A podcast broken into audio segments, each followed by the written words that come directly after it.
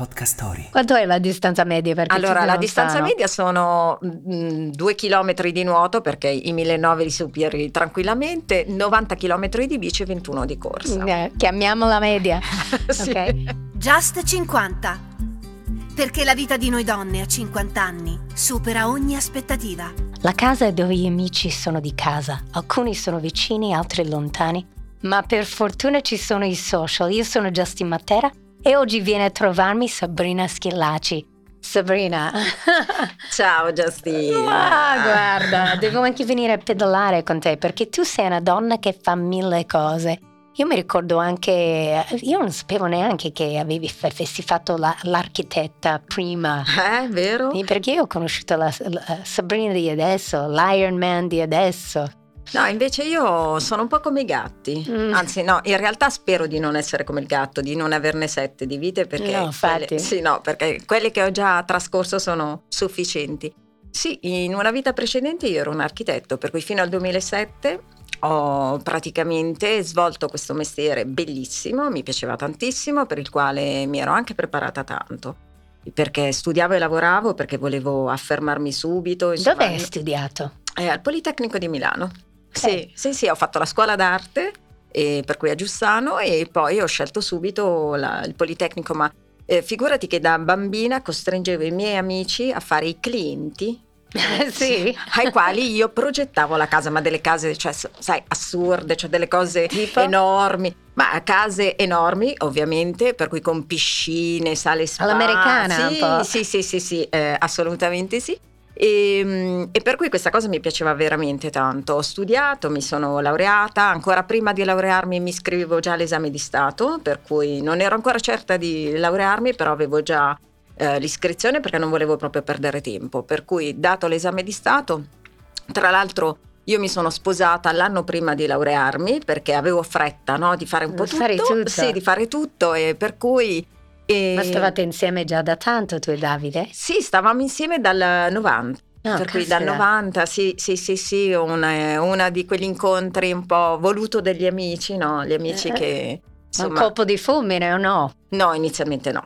No, no, no, anzi c'era questo amico che conoscendomi, questo mio compagno di classe, eh, mi diceva guarda, siccome a me non andava mai bene nessuno, cioè proprio, infatti mia mamma continuava a dire tu rimarrai Ma se tu sei una che non si accontenta mai. Sì. eh. Per cui questo mi diceva guarda io ho la persona giusta per te e gli ho detto vabbè dai, organizziamo, insomma me lo presenta, io quando lo vedo dico no ma chi questo qua, scusa. No, no, no, no, non ci posso credere, no, no, io e lui non ci azzecchiamo proprio per niente.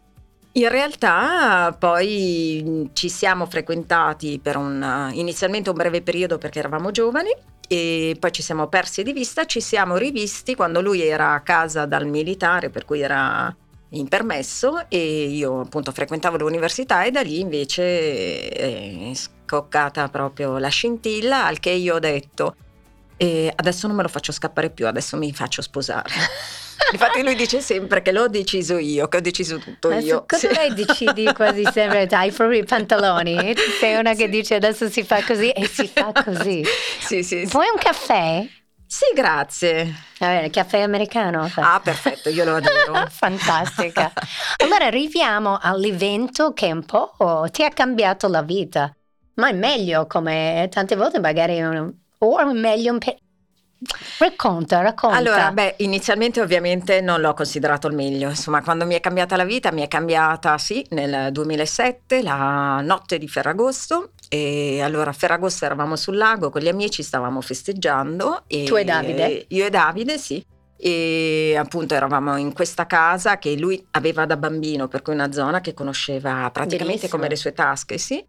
E, mm, eravamo in giro in, in barca nel pomeriggio e lui praticamente dice una cosa che mi rimane impressa per, eh, per sempre, perché ce l'ho ancora in testa. Lui mi dice: Guarda, sono un uomo molto felice, ho raggiunto tutti gli obiettivi che avrei mai voluto raggiungere. Insomma, ho una, vita sì, ho una vita soddisfacente, un lavoro che mi piace perché lavoravamo assieme. Insomma, sono sposa- felicemente sposato perché avevamo già gli amici che si stavano separando, per cui ho gli amici che mi vogliono bene. Non potrei ave- volere altro dalla vita. Ecco, a mezzanotte di quel giorno eh, questa vita è crollata, è svanita perché lui si è tuffato, si è tuffato con gli amici, tuffo di mezzanotte perché era una serata molto calda e rimerso dall'acqua tetraplegico.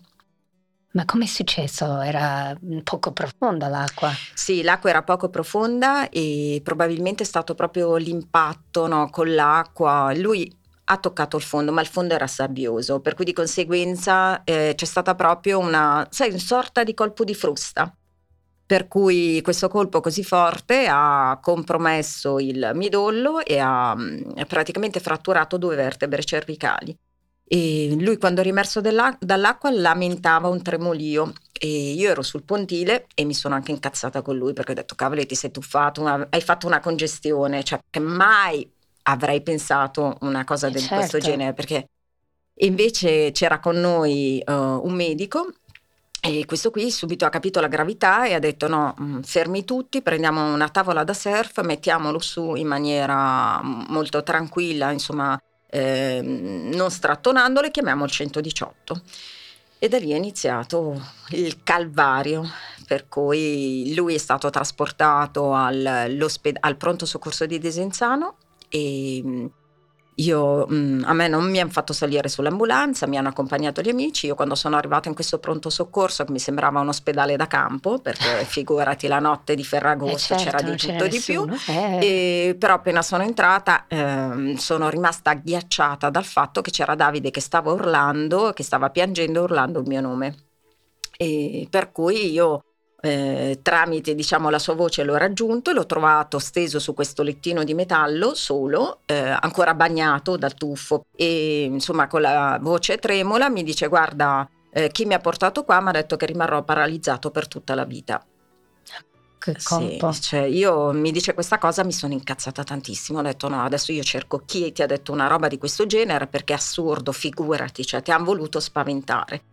E lui in quel momento mi ha detto promettimi che non mi lascerai mai, insomma. E, però io ti dico, io l'ho presa inizialmente con questa grande rabbia, no? Grande Ero, grinta. Sì, grinta, sì, sì, ho detto ok, me ne faccio carico. Adesso la sistemo subito, la questione, cerco gli infermieri, cerco il medico, eccetera, eccetera. Sono riuscita poi a parlare con un medico, il quale anche lui in maniera molto asciutta eh, mi dice la stessa cosa, mi dice guarda, le abbiamo fatto una radiografia e comunque la sua è una tetraplegia traumatica, per cui a livello vertebrale. Però anche lì io ovviamente non, ho, non ci ho voluto credere. Eh, dicevo no, non, non, è vero, figurati. Troverò chi mi risolverà anche sì. Sì, sì, sì, sì. Per cui niente, lui eh, all'alba è stato trasferito a Sondalo con l'elisoccorso perché è Ferragosto, per cui sai, erano tutti in fiera, era l'unico ospedale in grado di poter intervenire immediatamente perché lui doveva essere operato perché dovevano comunque inserire una protesi a livello cervicale affinché non peggiorasse la situazione. Certo, per stabilizzare un po'. Sì, per stabilizzare. Eh, allora, la cosa più eh, grave e pesante che ho dovuto fare in quel momento è stato quello di avvisare tutti, di chiamare i miei genitori e i suoi genitori a dire eh, guardate che è successa questa cosa, ma a parte il fatto che quando telefoni alle due di notte si mm, aspettano, Aspetta, sì, sì, cioè okay. chi, ris- chi risponde... Eh sconcertante a dire sì, poco. Sì, sì, per cui niente, lui viene trasferito, io aspetto il momento in cui viene caricato e poi torno a casa al lago, chiudo la casa, eh, tiro su qualche vestito, qualcosa e parto per, per Besana, per cui per casa mia. Ritorno lì e, e niente, mia sorella che era lì ad aspettarmi, anche perché io ovviamente avevo fatto tutta la notte, mi dice guarda ti porto su io a Sondalo. E, e basta, diciamo che da lì è iniziata questa nuova vita, una vita, ripeto, incredibile, nel senso che non avrei mai potuto pensare che potessero realmente accadere queste cose, anche perché se ne parla poco, no? Si, mh, mm, Quanto è comune? perché poi non... Allora, è molto comune, sì. perché poi l'ho scoperto, sì, poi l'ho scoperto all'ospedale, perché comunque, seppur se ne parla poco, perché generalmente quando uno eh, vede una persona in carrozzina pensa o è così dalla nascita o ha eh? fatto un incidente in macchina. Sì. In realtà no, in realtà sono incidenti di vario genere, sci, tuffi, i tuffi poi è una roba esagerata, cioè per cui i tuffi se te la Basta scampi, tuffi. Sì, sì. Se te la scampi, perché non è detto neanche quello, e rischi di rimanere paralizzato, ma paralizzato dalla testa in giù, perché tetraplegia, cioè Noi di fatti speravamo che almeno fosse paraplegia, che uno dice, sai, fra i mali, male minore, cioè almeno ti vanno le braccia. In realtà no. E, per cui accettare questa cosa è stata praticamente impossibile perché poi è successo a 40 anni capito? Sì, 40 certo. anni sono gli anni in cui te la stai godendo no? tu dici hai lavorato adesso sì. cose cioè adesso mi fermo un attimo no? riprendo fiato e mi godo tutto quello che ho fatto certo. in realtà tutto quello che avevamo fatto non era più compatibile con questa nuova vita e come hai reagito? Beh, allora inizialmente appunto questa grande rabbia, questa grande grinta, ma faccio tutto io, me ne occupo io, riusciremo a fare tutto.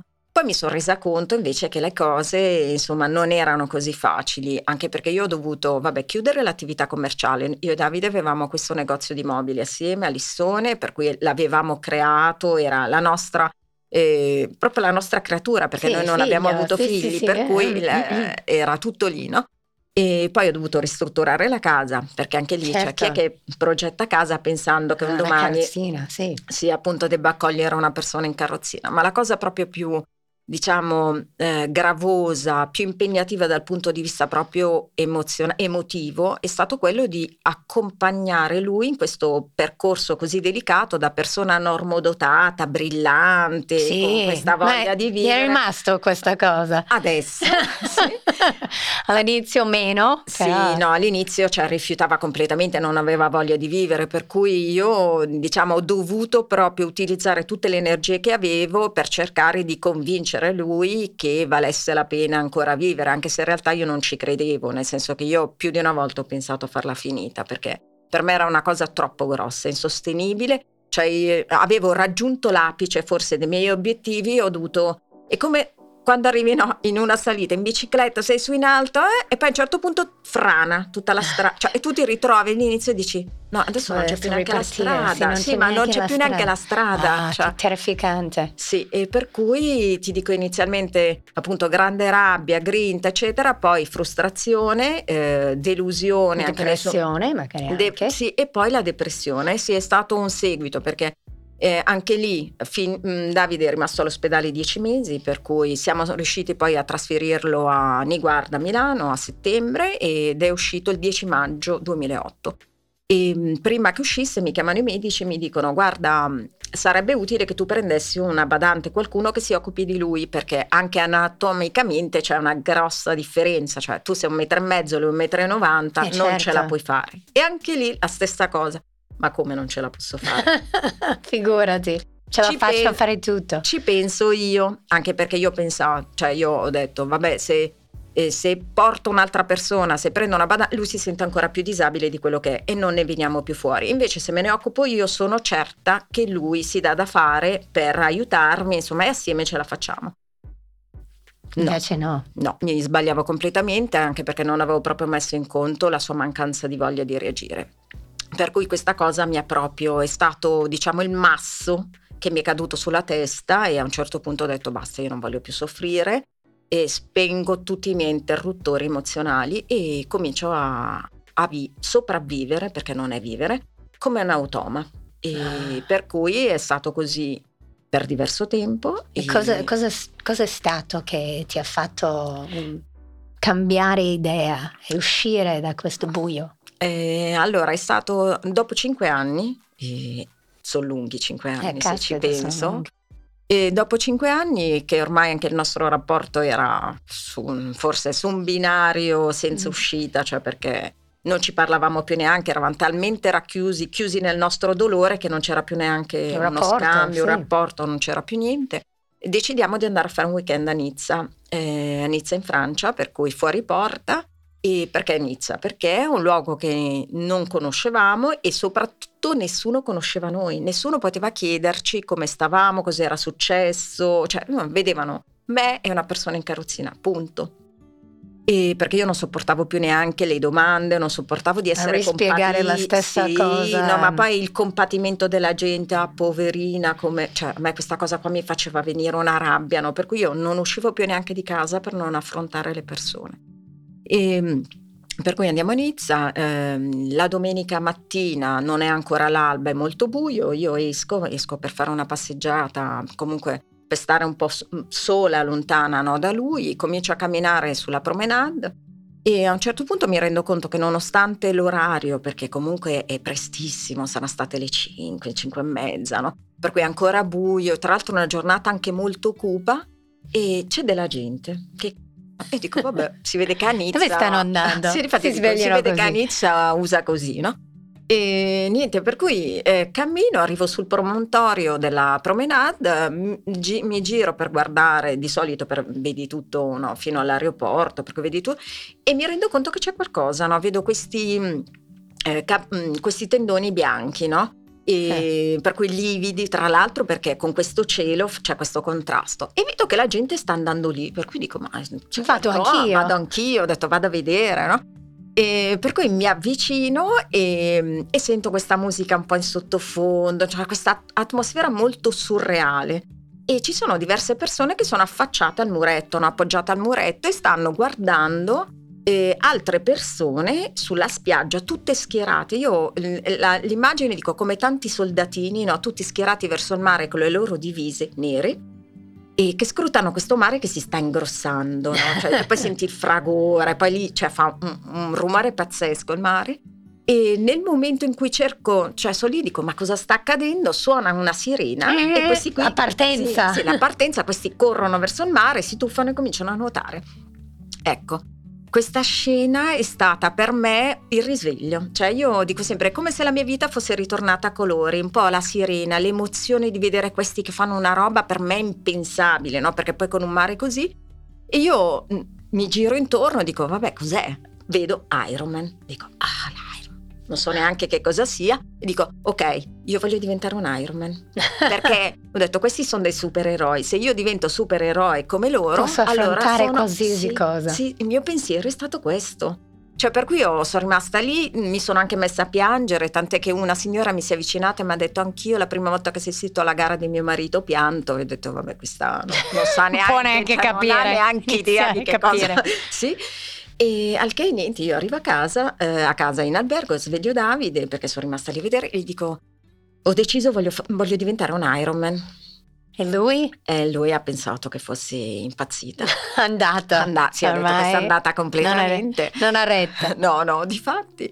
E per cui il giorno dopo si riparte, no? Tutte, ah, io no, no, voglio fare l'Ironman, voglio fare il triathlon. Cioè, io non facevo nulla. Cioè, non io... eri sportiva prima? No, facevo ben... andavo ogni tanto in palestra, ma più che altro mh, con gli amici e prima che Davide si facesse male. Poi avevo smesso di fare eh, tutto perché ero certo. lì al suo capezzale. C'erano altre cose da pensare. Sì, sì, sì, per cui cui da lì insomma è iniziata questa nuova vita. Torna- sei tornata a pensare anche a te stessa. Sì, sì, sì, perché l'Ironman è stata proprio l'occasione, cioè per cui volersi allenare per un, tra l'altro per un impegno così sfidante, perché ripeto io non sapevo, la bici non ce l'avevo neanche, cioè ok nuotare ero capace, correre bene o male, insomma te la sì. cavicchi, cioè e però non sapevo pedalare, per cui già solo pensare a una roba di questo genere... È la cosa più complicata, anche eh, per me sì. è stata così.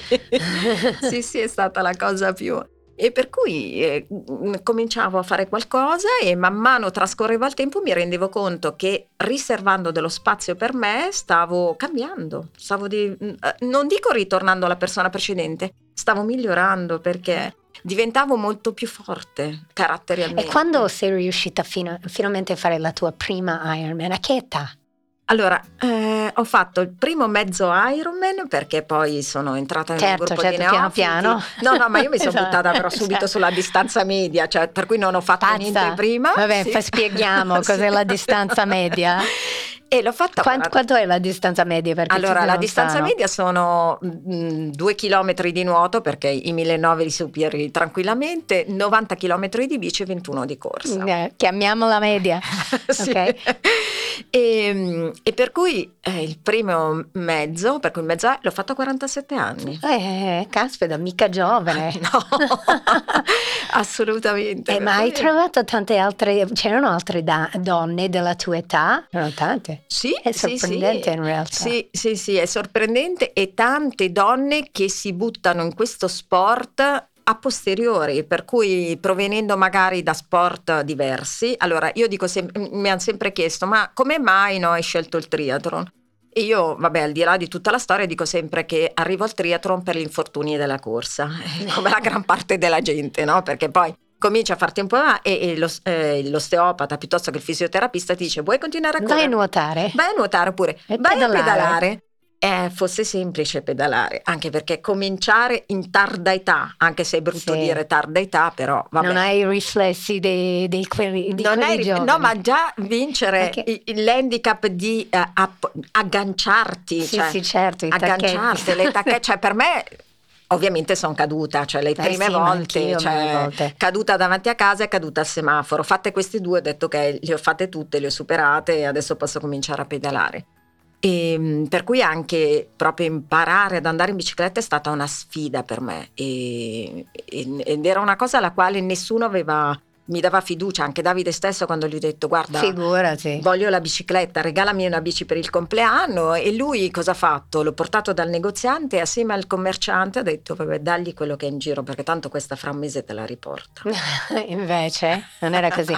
Però io odio così perché vedo spesso quando anch'io sono andata a prendere, ti danno quello principiante perché ne- con una donna, figurati, Sì. anche un po' vecchia. Sì, anche- Tanto smette, invece no, le donne non sono così. No, e beh, tra- a parte il fatto che io quando mi sono presentata nel negozio, diciamo che loro non hanno avuto tutti i tor- torti perché loro mi hanno detto cosa ci devi fare con questa bicicletta? Cioè, com- per- come, come la vuoi la bici? E io non sapevo che Eh, domani. che ne detto sai, perché la prima so, volta cioè, la prima volta, eh. no, che era po'. cioè, per cui ho detto Vabbè, voglio una, bo- una bella bici perché ci devo fare l'Ironman. Questo qui Eh, mi ha guardato e ha cioè, detto: Sì, vabbè, sì, questa qua, cioè, ma dove vuoi che vada?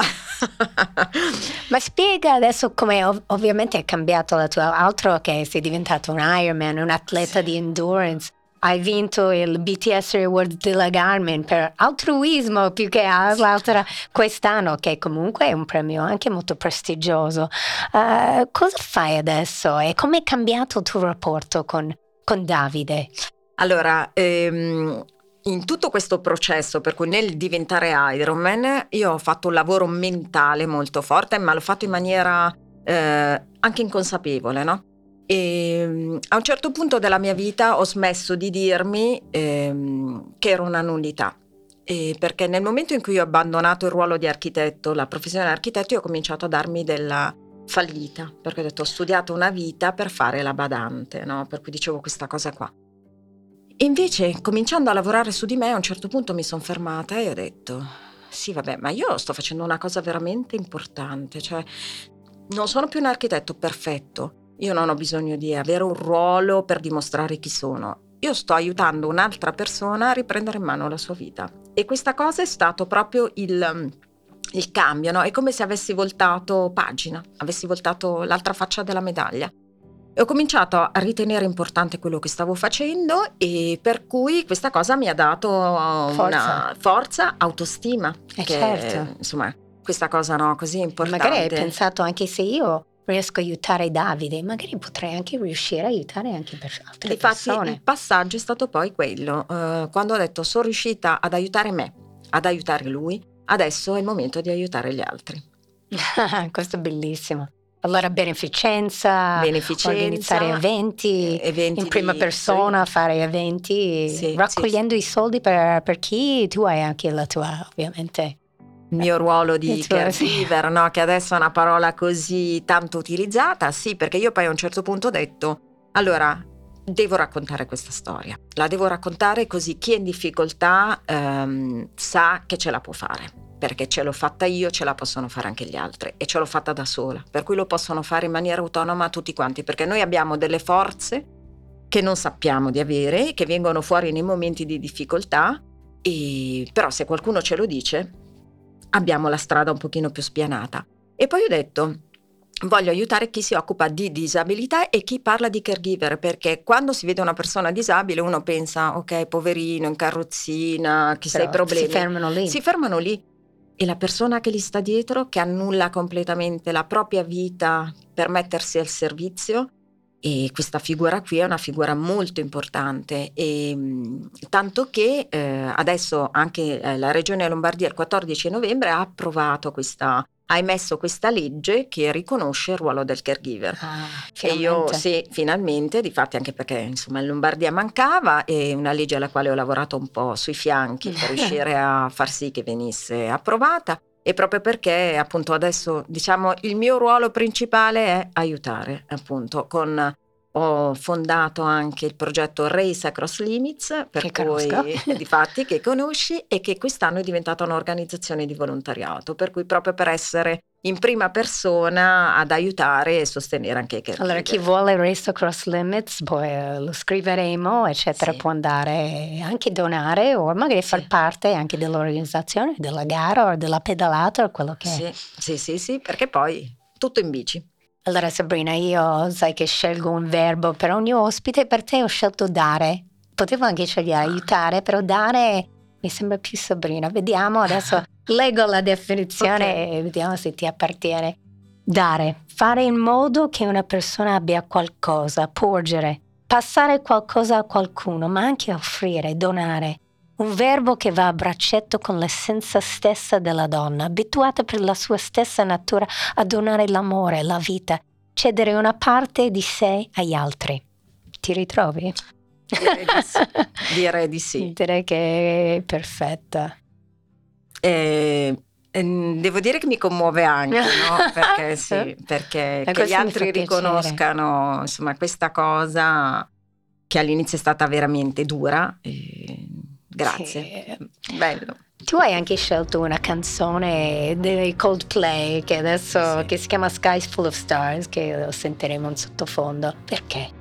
Perché è stata la prima pedalata che ho fatto quando sono partita per Santiago, avevo in mente questa canzone, no? Un cielo pieno di stelle e per me è stata il primo momento anche che mi sono staccata da Davide, è stato il primo, primo viaggio di libertà, no? Il primo- E per cui quello che poi insomma mi ha fatto anche tornare a casa contenta di tornare a casa. Sabrina, potrei anche parlare con te per um, delle ore, abbiamo mille cose in comune. Grazie, grazie Gra- per la tua disponibilità, la tua essenza, così pura, così Grazie Altruista, a te. No? Grazie, grazie a te. Grazie mille.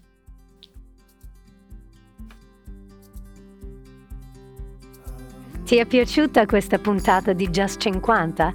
Allora ascolta anche la prossima. Ti aspettiamo.